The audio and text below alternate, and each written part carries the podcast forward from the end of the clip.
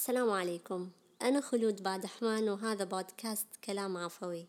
هذا البودكاست خاص جدا جدا جدا لأصدقاء خلود. تنويه وقبل كل شيء. هذه الحلقة اسمعها بقلبك وعقلك لا بأذنيك.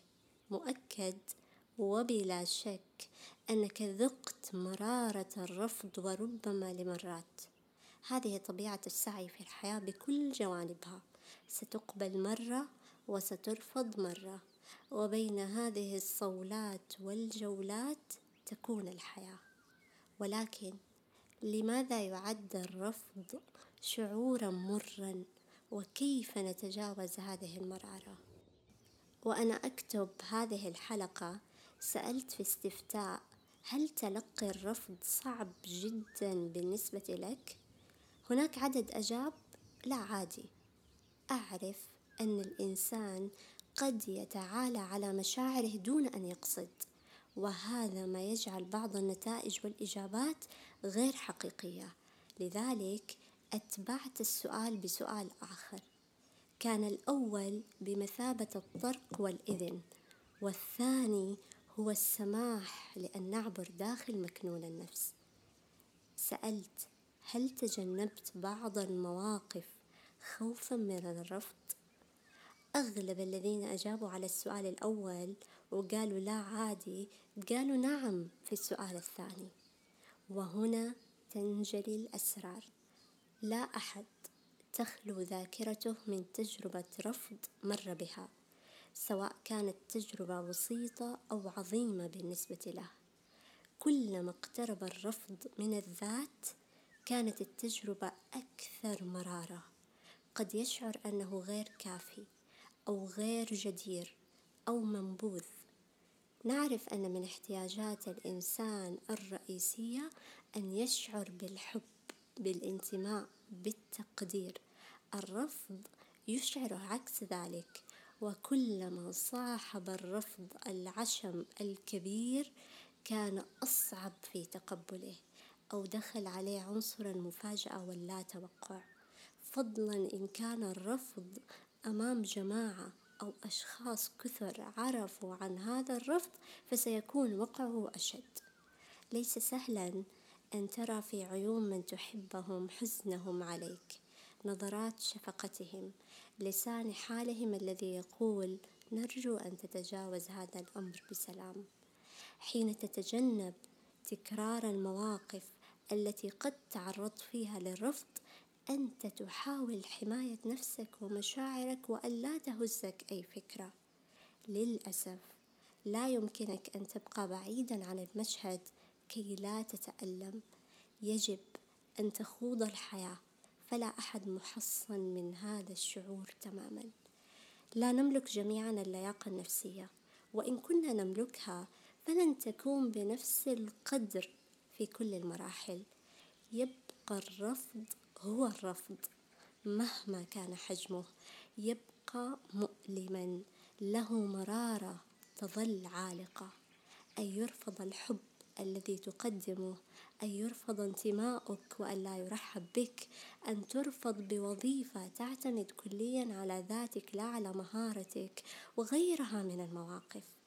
والسؤال هل يجب على الإنسان أن يكون أقوى في تقبل الرفض؟ هل يلام على شعوره؟ في الواقع لا يلام المرء على شعوره ابدا ولكن قد يلام إن توقف طويلا أمام هذا الأمر إن لم يحاول ترميم جراحه.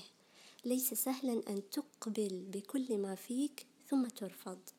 أن تبني الآمال كناطحات سحاب. ثم تغني كان صرحا من خيال فهوى. الرفض وارد في أي مكان وزمان وبأي حال وكلما زاد عدد المرات التي يتم فيها الرفض بات الأمر أصعب على النفس.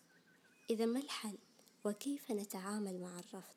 هناك خطوات قد نستطيع القيام بها قبل الإقدام على أمر. واحد استعد لاحتمالية الرفض ومهما كان العشم كبير ذكر نفسك أن من أحقية كل شخص أن يقول لا. آمن بالفكرة ولو بلسانك فقط. اثنين اجعل خطة باء جاهزة لتستخدمها في حال تم الرفض. ثلاثة وهذه نقطة مهمة جدا وهي الاستخارة. ودائما أحب المعنى في آخر الدعاء ثم رضني به. هنا القصة هنا القصة كلها. ليس سهلا أن تسد الطرق التي كنت تريد أن تسلكها. لذلك كان تقديم الرضا كعلاج ناجح إن لم يكن لك الخير فيما أردت. لا تيأسن لباب سد في طلب فالله يفتح بعد الباب أبوابا. في حال صار الرفض طيب إيش نسوي؟ واحد أحد نفسك بأشخاص داعمين. اثنين لا تجتر الأفكار السلبية وتضخم الرفض وتطلب أسباب منطقية له وتفقد نفسك احترامها. ثلاثة تذكر الاحتمال الأكبر للرفض هو أن هناك شخص أو وظيفة أو أي يكن أكثر ملائمة لك أربعة امضي في الحلول البديلة ووسع الاحتمالات لا تحجر واسعا. خمسة انشغل بترميم نفسك وبأنشطة تضيف لك. ستة خذ وقتك ولا تستعجل الخروج من التجربة. المهم ألا تتوقف والأهم أن تقوي مناعتك النفسية لمواجهة الحياة. ومع ذلك علينا أن نعرف أن البعض يحركهم الرفض بطريقة عجيبة وعكسية. ليثبتوا أنهم كانوا أكثر جدارة ويرفعوا سقف طموحهم. قد يكون الأمر انتصارا للذات وقد ينتقد البعض هذه الطريقة. ولكن برأيي أنه لا مانع من ذلك. إذا كنت تسعى للأفضل شريطة ألا تكون مشاعرك سلبية وعدوانية تجاه الحياة. أنت تستحق الأفضل. ودائما أحب البيت الشهير للمتنبي وأواسي فيه كل من يحكي لي قصة رفض. إذا ترحلت عن قوم وقد قدروا ألا تفارقهم فالراحلون هم لا تقيد نفسك في تجربة وحيدة. لا يمنعك الرفض أن تعيش حياتك. كن مرنا في قبوله وعود نفسك دائما على التالي. ماذا لو منعك خوف الرفض من الإقدام على تجارب جديدة؟ هنا يجب أن نقف. أنت تحرم نفسك الكثير من الفرص. تحرم نفسك الحياة. قرأت مرة أن هناك شخص استمر بعرض فكرته لمدة مئة يوم. ليس لأجل الفكرة ذاتها بل لأجل أن يتعود على كلمة لا. ثم يمتلك مناعة قوية تجاه الرفض تمكنه من الانطلاق بقوة. افعل ذلك. قوي قلبك. ماذا لو بادرنا بالرفض قبل أن يرفضنا أحدهم؟ بحجة إحنا نرفض ما نترفض. سيكون صعب جدا أن تحيا بهذه النفسية الهشة. ما تريده واقعا اسعى إليه. أخيرا كن خفيفا على نفسك. لا تثقل عليها. أنت مناسب لمكان ما لشخص ما لم تعثر عليه بعد. شكرا. لاستماعكم لا تنسوا تشاركوني آراءكم على الحلقة. لا تنسوا كمان تشاركوا الحلقة مع الناس اللي تحبوهم. بس اللي تحبوهم ونلتقي بإذن الله تعالى في حلقات قادمة.